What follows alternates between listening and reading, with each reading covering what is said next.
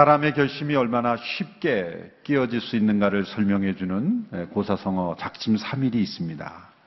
그러나 작심 3일이 아니라 작심 3초도 될 수 있는 것이 바로 사람의 마음입니다.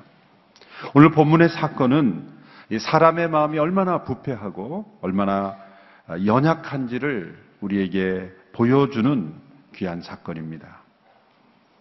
이 모세가 산에서 하나님과의 친밀한 만남을 가지고 있을 때 그 백성들이 불안하여 아론에게 자신들을 이끌어낼 이끌어줄 신을 만들어 달라는 요청을 한 것입니다. 금송아지를 만들고 그 금송아지가 바로 자신들을 애굽에서 이끌어낸 신이며 또한 앞으로 자신들을 이끌 신이라고 그렇게 숭배한 그런 끔찍한 사건입니다. 이스라엘 백성들은 애굽에서 큰 하나님의 권능으로 건짐을 받았습니다. 광야에서 기적 같은 하나님의 은혜로 생존해 왔습니다. 이제 신의 산에서 모세를 통해 들려주신 그 하나님의 율법 앞에서 우리가 그대로 순종하겠습니다라고 여러 번 서약까지 했습니다.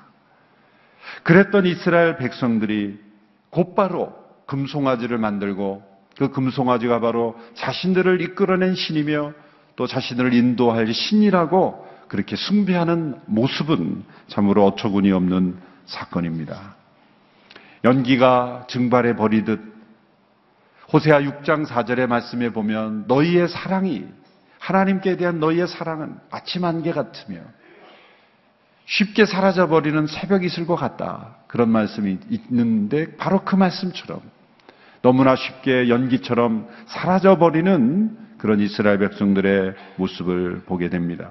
오늘 본문 32장 8절의 말씀을 우리 함께 보십시다. 함께 8절의 말씀을 함께 읽겠습니다. 시작. 그들은 내가 그들에게 한 명령을 그토록 빨리 저버리고 스스로 송아지 모양의 틀에 우상을 부어 만들고는 경배하고 재물을 바치면서 이스라엘아 이것은 너희를 이집트에서 이끌어낸 신이다라고 했다. 사람들이 얼마나 속히 오늘 말씀에 그토록 빨리 하나님을 떠나 우상을 섬기게 되는지를 하나님께서 안타까워하고 계십니다. 아담이 창조된 후에 얼마나 속히 하나님을 떠났습니까?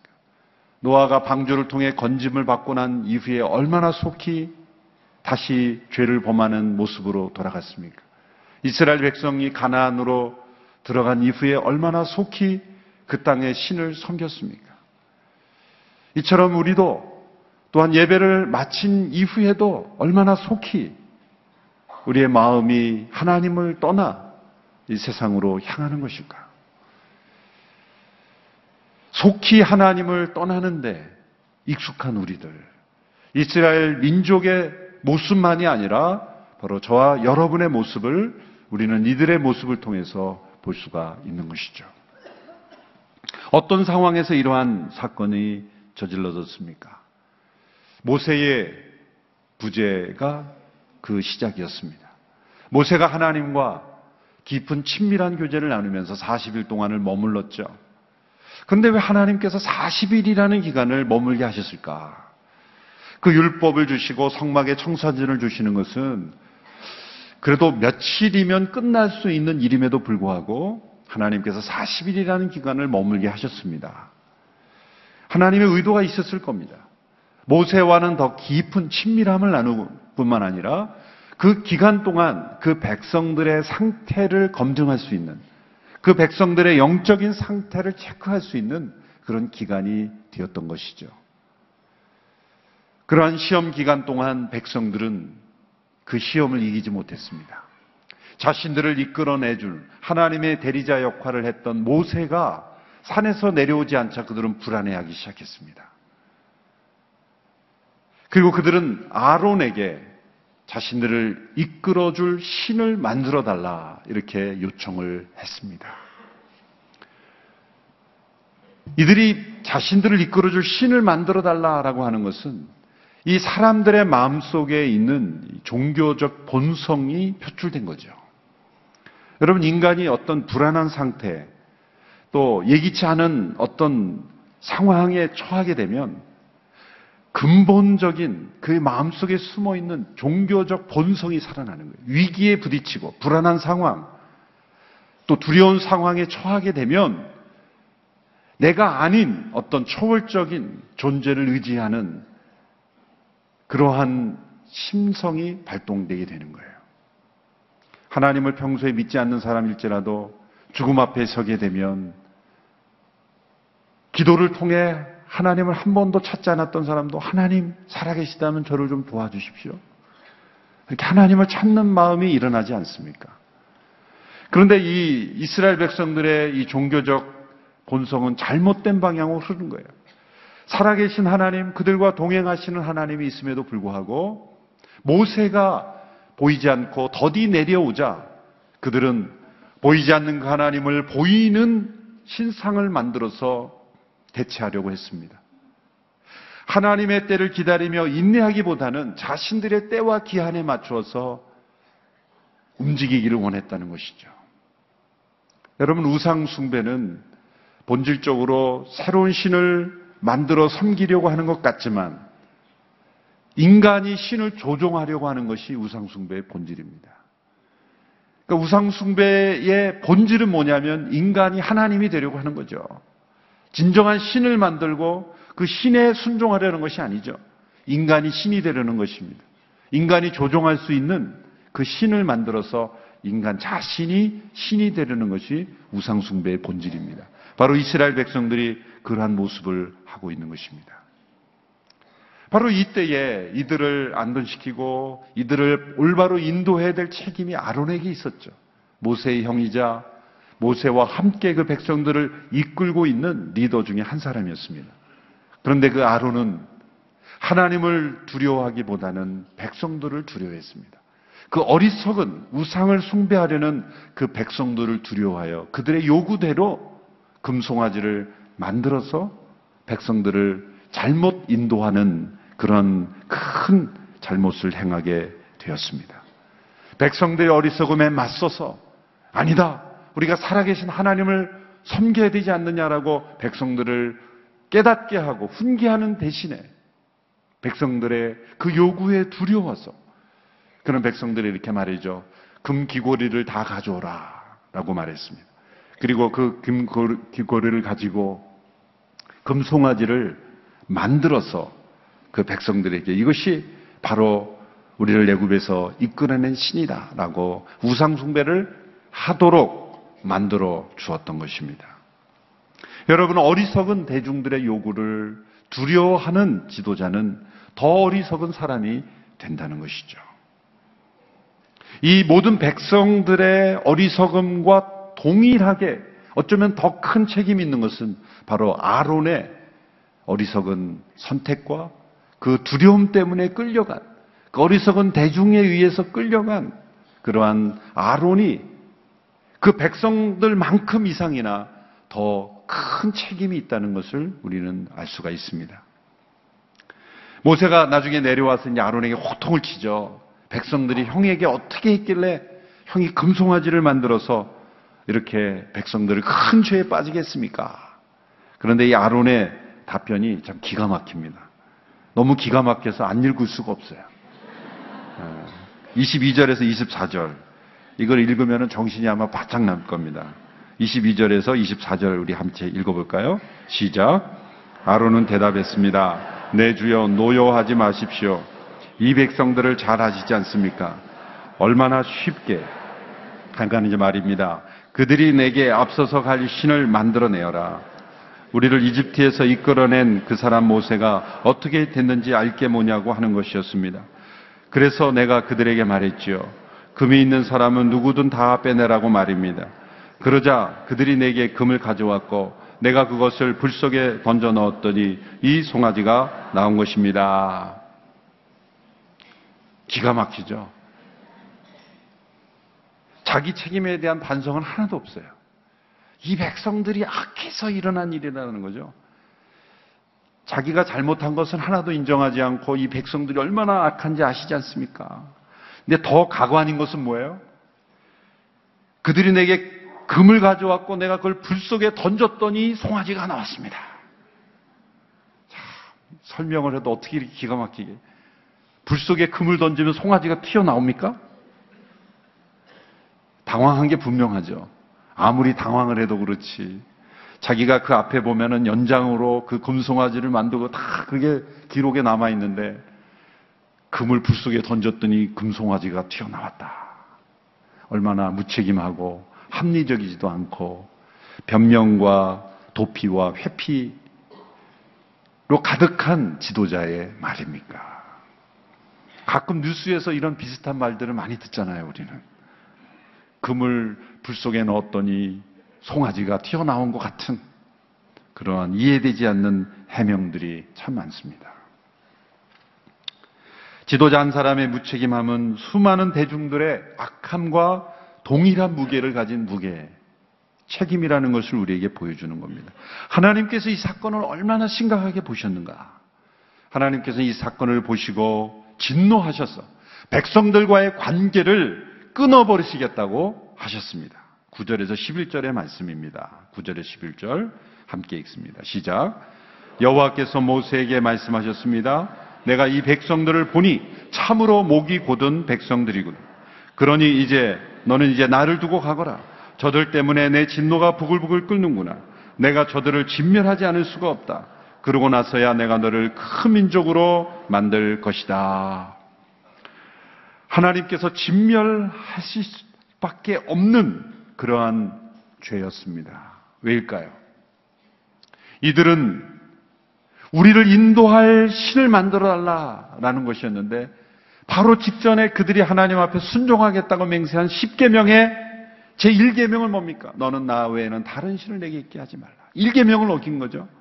뿐만 아니라 그들이 금송아지를 형상화해서 이것이 우리를 인도하는 신이라고 했으니 아무 형상도 만들지 말라고 하는 이 계명을 또 어긴 거예요. 첫 번째, 두 번째 계명을 어긴 것이죠. 그리고 이들의 행위를 보면 마치 출애굽기 24장에 나오는 모습으로 그들이 하나님 앞에서 모세와 아론과 그 지도자들이 번제와 화목제물 드리고 하나님과 교제하며 그 식사를 나누는 모습을 그대로 금송아지 앞에서 번제와 화목제를 비슷하게 드리면서 사이비 유사 종교를 만들어서 그것이 우리의 하나님이다 이렇게 고백하고 있는 거죠. 10계명의 1, 2계명을 어겼을 뿐만 아니라 그 이후의 계명, 10계명의 1, 2계명을 어겼다는 것은 두 나머지 8가지 계명도 당연히 어기게 된다는 거예요. 이거는 도미노 현상처럼 이어지는 것입니다. 제1계명이 무너지면 2계명은 금방 무너지는 거예요. 2계명이 무너지면 3, 4, 5, 6, 7, 8, 90의 계명은 그대로 다 무너지는 거죠. 너무나 쉽게 무너지는 거예요. 하나님은 진노하셨습니다. 그래서 그 백성들과의 관계를 끊어버리시겠다라고 그렇게 진노하고 계십니다. 자, 모세가 지금 뭐 하고 있습니까? 시내산 위에서 성막의 청사진을 받고 있는 거예요. 구체적인 하나님이 거하실 집에 그 성막의 청사진을 받고 있는 동안 그 백성들은 금송아지를 만들고 있었습니다. 이 하나님이 주시는 성막과 인간들이 만들어낸 금송아지는 대조를 이루죠. 성막은 하나님을 위하여 만들어진 집이고 금송아지는 사람들을 위하여 스스로 만든 거예요. 성막은 하나님의 의도가 담긴 하나님의 아이디어의 작품이고 금송아지는 인간들의 탐욕을 표출하는 그러한 인간의 아이디어입니다. 성막은 여러 가지 재료를 통해서 아주 세심한 기술과 공정을 통해 만들어지죠. 근데 금송아지는 금이라는 단 한 가지 재료를 통해서 충동적으로, 즉흥적으로 만들어지는 그러한 작품입니다. 성막은 자발적으로 자원하는 마음으로 들여진 이들에 의해서 만들어지지만 이 금송아지는 뭐이 아론의 명예에 의해서 또 어쩔 수 없이 낸 것으로 만들어지는 것입니다. 이 금송아지를 만들어 그들을 그것을 자신들의 신이라 이렇게 함으로써 이제 백성들은 진멸될 위기에 처해 있습니다. 하나님이 모세에게 말씀하시는 건 뭡니까? 내가 이 백성을 여기서 진멸해 버리고 새로운 민족을 시작하겠다. 마치 아브라함을 통해 새로운 민족을 시작하듯이 내가 모세 너를 통해서 내가 새로운 민족을 시작하겠다. 자, 백성들에게는 위기이지만 사실 모세에게는 새로운 기회일 수 있죠. 그 골치 아픈 백성들 이제 끝내버리시고 모세를 통해 모세를 아브라함의 위치에 두시겠다는 거예요. 지금 모세의 어려움은 뭡니까? 모세는 사실 이스라엘 민족들이 아브라함, 이삭, 야곱을 통해서 수많은 어떤 그 애굽에서 민족이 이미 형성이 되어 있죠. 자신도 그 민족의 한 일, 이 일원이긴 합니다만은 이미 형성된 민족을 자신이 지도자로서 이끌어간다는 것이 얼마나 어렵습니까? 그래서 모세가 그 지도력을 인정받는 그 과정이 얼마나 힘들었습니까? 그런데 이 모세가 아브라함과 같은 혈통의 조상이 된다는 것, 모세에게는 기회일 수 있는 것이죠. 제가 만일 모세였다면 어떻게 대답했을까 생각해 보면 참 이러한 하나님의 계획을 거절하고 다른 계획을 말씀드린다는 것은 쉽지 않습니다. 저를 조금 나쁘게 생각하면 이렇게 생각할 수 있어요. 하나님 잘 생각하셨습니다. 제가 봐도 이 백성 가망이 없습니다. 그리고 하나님 사람 참 잘 보셨습니다. 저를 민족의 조상으로 사용하신다니 감사합니다. 열심히 해보겠습니다. 새로운 민족의 이름은 뭐라고 지을까요? 이렇게 마음이 사실 사단에 주는 그런 마음을 틈타서 하지 않았을까요? 사단은 뭐라고 속삭였을까요? 모세야, 지금이 바로 저의 기회다. 그 동안 고생 많았다. 내가 이스라엘보다 크고 강한 나라의 시조가 되는 건데, 너가 만일 이 기회를 놓치면 너는 바보야. 가만히 있어. 그런 사단의 유혹이 일어나지 않을까요? 하나님 지금 모세에게 농담하신 것이 아닙니다. 모세가 만일 다른 의사를, 계획을 하나님께 말씀드리지 않았더라면 하나님은 그대로 행하셨을 거예요. 그래도 하나님은 의로우신 분입니다. 하나님이 진멸해야 한다라고 말씀하셨을 때 진멸하셨다면 하나님 의로우신 분이죠. 하나님 지금 판단을 잘못하신 게 아니에요. 마땅히 진멸하실 말을 했고 하셔도 하나님 의로우신 분이에요. 여기에 대해서 다른 생각이 있을 수 없는 것입니다.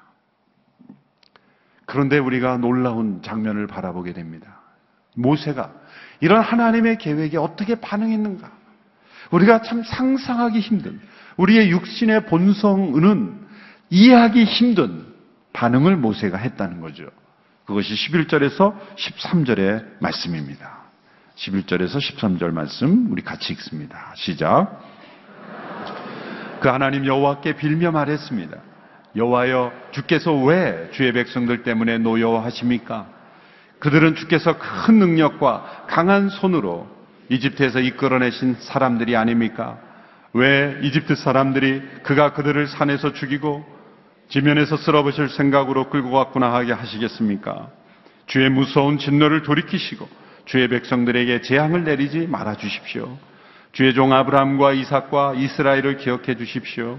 주께서 친히 주를 두고 그들에게 내가 내 자손을 하늘의 별같이 많게 하고 내가 그들에게 약속한 이 모든 땅을 내 자손에게 줄 것이니 이것이 그들의 영원한 기업이 될 것이다라고 맹세하지 않으셨습니까? 기가 막힌 기도, 기가 막힌 하나님에 대한 대답이죠. 모세는 하나님께 여러 질문을 던집니다. 왜 이 백성들 때문에 노여하십니까? 왜 이 백성들을 진멸하게 해서 이방 사람들이 하나님을 조롱하게 합니까? 이 백성들이 진노하면 하나님께서 주신 아브라함과 이삭과 야곱에게 주신 그 약속은 어떻게 되는 것입니까? 이 질문을 보면은 모세가 하나님보다 나은 것 같아요. 외람되지만 그렇죠? 하나님은 진노하셔서 진멸하겠다 그러고 하나님 왜 그러십니까? 이렇게 하나님을 말리는 모세의 모습을 보면 누가 이게 바뀐 거 모세가 막 화를 내고 모세야 왜 그러니? 참아라 참아. 흥분하지 말고 용서해라. 뭐 이렇게 나와야 될 것 같은데 정반대가 되는 것 같은 이런 상황. 어떻게 모세가 이런 기도를 할 수 있었을까? 정말 이것은 놀라운 기도입니다. 모세가 하나님보다 낫겠습니까? 아니죠 이 모세의 이 놀라운 태도는 지금 불순종처럼 보이죠? 하나님은 지금 진멸하시겠다 그러면 순종해야 되잖아요. 네, 하나님 그렇게 하시죠. 그렇게 해야 마땅한 건데 하나님은 아니 되십니다. 하나님 진노를 거두십시오. 이렇게 불순종하고 있지만 사실 불순종처럼 보이는 순종이에요. 불순종처럼 보이는 순종. 여러분 우리의 삶 속에 보면 순종처럼 보이는 불순종이 있고요. 불순종처럼 보이는 순종이 있어요. 하나님이 하시고자 하는 일을 반대하는 것처럼 보이지만 정말 하나님이 기뻐하시는 순종의 모습이었습니다. 왜 그랬을까요? 그는 세 가지 근거를 통해서 하나님께 용서해 달라고 호소하고 있어요. 세 가지 근거. 첫 번째는 하나님의 은혜에 호소하고 있습니다. 11절에 보면 이렇게 말하죠. 주께서 큰 능력과 강한 손으로 이집트에서 이끌어낸 사람들이 아닙니까? 하나님이 큰 은혜를 베풀어 주셔서 구원하신 민족들이 아닙니까? 여러분 모세가 이 하나님의 계획을 들었어. 어떻게 하나님의 계획에 반대할 생각을 했을까? 그것이 놀라워요.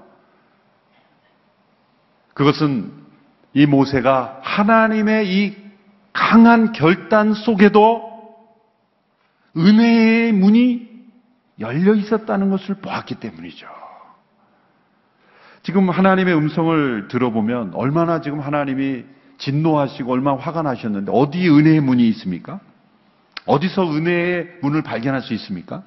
가만히 본문을 생각해 보면 모세가 발견한 은혜의 문은 일단 하나님께서 모세와 의논하셨다는 거예요. 모세에게 그 계획을 말씀해 주셨다는 거예요. 내가 이 백성을 진노하려 한다. 내 이 백성을 진멸하고 너로 새로운 민족을 시작하려고 한다. 사실 하나님께서 진노하시고자 하고 진멸하시면 그냥 진노하시면 돼요. 그냥 진멸해 버리시면 돼요. 그런데 모세와 의논을 하셨다는 것은 모세의 어떤 동의를 요구하는 것처럼 모세에게 그 계획을 말씀하시고 대화하듯이 모세의 생각을 물어보시는 것 같은 의견을 말씀하셨다는 건 뭡니까? 은혜의 문이 좀 열어놓으셨다라는 가능성이 아닐까요? 누군가 여러분에게 찾아와서 화를 내고 큰 진노를 가운데 있는데 누군가에게 찾아왔다는 것은 그 사람은 변화시킬 수 있는 희망이 있다는 거예요. 변화될 가능성이 전혀 없다면 모세에게 물어볼 필요가 없는 거죠. 그냥 시행하시면 되는 거예요. 거기서 은혜의 문을 발견. 또 한 가지 힌트는 10절에 보면 하나님께서 이렇게 말씀하시죠. 그러니 너는 이제 나를 두고 가거라. 이렇게 돼 있는데 개혁개정에서는 그런 즉 내가 하는 대로 두라. 이렇게 됐어요. 내가 하는 대로 두라. 나를 두고 가거라. 쉽게 번역하면 이거 나 말리지 마. 이거매. 나 말리지 마. 이런 말이에요. 여러분 사람들이 흥분할 때 막 이렇게 말하죠. 나 말리지 마. 나 말리지 마. 그런 거는 나 말려도 돼. 그런 뜻이에요. 그렇죠? 나 말리지 마라고 막 야단치는 사람은 말려야 되는 거예요. 말려야 돼요. 진짜 말리면 안 되는 사람은 그런 말 안 해요. 나 죽으려고 그러는데 말리지 마. 이런 사람은 잡아달라는 거예요. 잡아달라는 거예요. 잡아달라는 거예요. 나 죽지 않도록 잡아달라는 거예요. 자꾸 얘기를 하는 건 잡아달라는 거예요. 진짜 무서운 사람은 아무 말 없이 행동하는 사람이에요. 나대로 돌아, 내가 하는 대로 두라. 이 말씀 속에서 모세는 하나님께서 앞문은 딱 막으신 것 같지만 뒷문은 열어두셨다는 것을 느끼는 거예요. 느끼는 거예요. 그렇다고 하나님 우리 수준이라는 게 아니라 하나님이 나대로 하는 대로 두라 이렇게 모세와 대화하시는 거예요. 그래서 어느 주석과 이 젠센이라는 어느 주석가의 해석을 보면 이렇게 잘 해석하셨습니다. 내가 하는 대로 두라는 말씀은 모세의 중보기도에 대한 초대이다.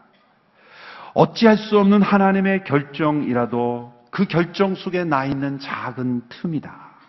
작은 틈이다. 하나님께서 모세와 대화하셨다는 것, 모세의 의견을 구하셨다는 것, 그리고 흥분하셨지만, 진노하셨지만, 나대로 하게 두라라는 그 말씀이 기도를 통해 나를 움직일 수 있다라는 하나님의 음성으로 모세는 들었다는 거죠. 모세가 하나님의 계획의 반대자로 서게 된 것, 그것은 그의 불충성이 아니라 도리어 진정한 충성이었다. 하나님의 은혜에 호소함으로써 그 백성에 대한 용서를 호소한 겁니다. 두 번째는 모세는 하나님의 영광에 호소했죠. 12절에 보면은 그런 이렇게 호소합니다. 그 백성들의 운명보다도 하나님의 영광에 더 초점을 둔 거예요. 이 백성이 여기서 진멸되면 이방 사람들이 하나님의 영광을 가리우지 않겠습니까? 그들의 하나님이 그 백성을 애굽에서 이끌어 광야에서 다 죽게 하려고 그 백성을 인도하여 냈단 말인가? 하나님의 명성, 하나님의 명예, 하나님의 영광을 가리지 않기를 그는 기도하고 있는 것입니다. 여러분, 우리의 중보 기도의 가장 중요한 목적은 우리의 기도 제목을 이루는 것 그 자체보다도 하나님의 이름이 존귀하게 여김을 받게 되는 거예요. 예수님이 우리에게 가르쳐 주신 주기도문 모델에도 아버지의 이름이 거룩히 여김을 받으시오며 하나님께서 백성을 출애굽시킨 이유도 뭡니까? 하나님의 이름을 위해서요. 시편 23편에 보면 자기 이름을 위하여 의의 길로 인도하시는 하나님이시다라고 말했습니다. 그이분의 이름이 더럽혀지지 않기 위한 열심, 그 백성들의 운명보다도 더 중요한 것은 하나님의 영광에 대한 열심이 모색이 있었다는 거예요. 여러분, 우리의 기도를 하나님이 응답하실 때는 이런 기도와 이런 열심이 있을 때 하나님은 반드시 응답하십니다. 그것은 나의 운명, 나의 형편, 나의 문제 해결보다도 먼저 하나님의 영광을 가르지 않게 해 주십시오. 자녀들을 위해 기도할 때 자녀 자체를 위해서도 기도하지만 자녀의 운명보다 더 중요한 건 하나님 우리의 자녀가 하나님의 영광을 가리우지 않게 해 주십시오. 우리 기업이 하나님의 영광을 가리우지 않게 해 주십시오. 그렇게 하나님의 영광에 초점을 두고 기도하는 기도를 하나님이 기뻐하신다. 그것이 모세가 하나님의 영광에 호소한 겁니다. 세 번째는 하나님의 약속에 호소했죠. 13절에 보면 그는 아브라함과 이삭과 야곱에게 주신 하나님의 약속에 호소한 겁니다. 우리 자녀들이 부모를 꼼짝 못하게 하는 그런 요청은 뭡니까? 부모가 한 말을 근거로 해서 아빠 엄마가 이렇게 말씀하셨잖아요. 그러면 꼼짝 못하죠. 하나님이 하신 말씀, 하나님의 약속에 근거해서 그 약속을 붙잡고 하나님께 호소하는 것. 하나님께서 아브라함과 이삭과 야곱에게 주신 그 약속이 어떻게 되는 것입니까? 그 약속을 알려드 하나님의 약속을 잊어버린 거 아니죠. 그 약속의 신실함을 붙잡고 하나님 앞에 호소할 때 하나님은 움직이시는 겁니다. 하나님은 이 모세의 중보 기도를 들으시고 진노를 거두셨어요. 14절의 말씀입니다. 우리 같이 함께 읽겠습니다. 14절 시작. 그러자 여호와께서 마음을 누그러뜨리고 그 백성들에게 재앙을 내리려던 마음을 접으셨습니다. 여러분 하나님께서 뜻을 돌이킨 것은 모세의 이 말을 듣고 하나님이 뉘우쳤다는 게 아닙니다. 하나님이 잘못했는데 회개했다는 것이 아닙니다. 하나님은 계획대로 진멸하셔도 의로우신 분입니다. 그러나 하나님은 관계를 소중하게 여기신다는 거예요.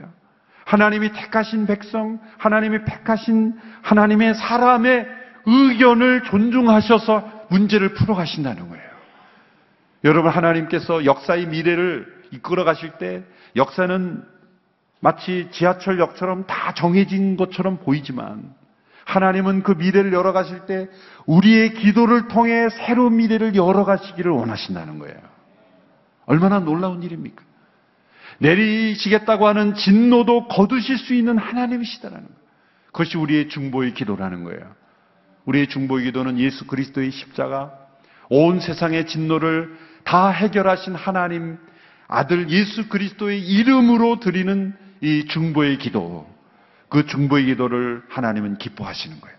하나님의 은혜에 호소하고 하나님의 영광에 대한 열심을 가지고 하나님의 약속을 붙잡고 우리 주 예수 그리스도의 이름으로 주님 앞에 드리는 중보의 기도는 때로 한 민족에 내려질 진노도 거두게 하시는 하나님의 마음을 움직일 수 있는 그런 능력 있는 기도가 될 수 있다는 거예요. 역사의 운명이 우리의 기도를 통해 바뀔 수 있다는 얼마나 놀라운 축복입니까? 한반도의 미래를 우리의 기도를 통해 변화시킬 수 있다는 것. 하나님께서 우리에게 그 우리의 기도에 귀를 기울이시고 우리와 대화하시면서 우리의 기도를 통해 하나님의 마음을 바꿔줄 수 있는 하나님이시라는 것. 얼마나 놀라운 우리에게 주어진 특권입니까? 여러분의 중보 기도의 특권을 우리가 누리며 활용하며 하나님 앞에 나아가는 우리 모두가 될 수 있게 되기를 축원합니다. 이 모세의 마음이 우리에게 있게 되기를 축원합니다. 이 기도를 통해 역사를 바꾸며 이 민족의 미래를 바꾸며 열방의 미래를 바꾸는 마땅히 내려야 할 하나님의 진노가 거두게 되는 하나님의 은혜로 바뀌게 되는 역사. 그 역사가 우리의 기도를 통해 이루어지기를 축원합니다. 기도하겠습니다. 내리시기로 결정한 진노까지 거두시는 하나님. 우리는 우리의 분노가 돌이켜지지 않아 쏟아져 내야만 풀리지만 하나님께서는 전능하셔서 그 진노도 돌이키시며 마음을 바꿔주시는 그 하나님이시기에 우리가 희망이 있는 줄로 믿습니다. 주님 그 하나님의 은혜를 그 하나님의 역사를 우리에게 보여주셨사오니 이 시대 이 민족 때로 우리 나라에 하나님께서 내리시는 진노까지도 우리의 중보의 기도를 통해 돌이켜 주시는 역사가 있게 되기를 간절히 원합니다. 북한 땅을 위해 기도할 때 그 땅에 내려질 하나님의 엄중한 심판까지도 우리 민족의 중보자가 되어 하나님 앞에 기도함으로 이 한반도의 미래가 재앙이 아니요 하나님의 은혜로 변화되기를 간절히 원합니다. 이 땅에서 이루어지는 모든 죄악과 허물, 아픔을 우리가 품고 예수 그리스도의 보혈로 씻고 그리고 하나님의 은혜를 누리는 이 민족이 되기를 간절히 원합니다. 열방을 향하여 기도할 때 하나님의 중보자로 하나님께서 이루시는 일의 통로가 되는 우리 모두가 되기를 원합니다. 주님 우리를 사용하여 주옵소서. 예수님의 이름으로 기도하옵나이다. 아멘.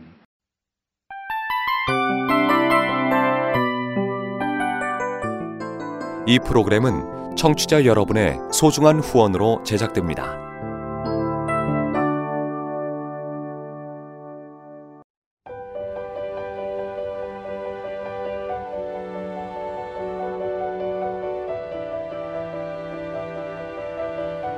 세상에는 수많은 교회들이 있지만 더 깊이 있는 말씀 강해를 찾기 위해 크기로만 교회를 선정하지 않습니다. 보다 좋은 영적 콘텐츠를 더 많이 나누기 위해 방송비를 받지 않습니다.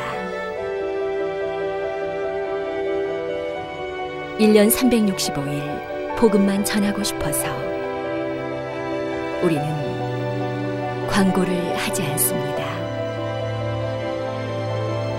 온누리의 복음을 땅끝까지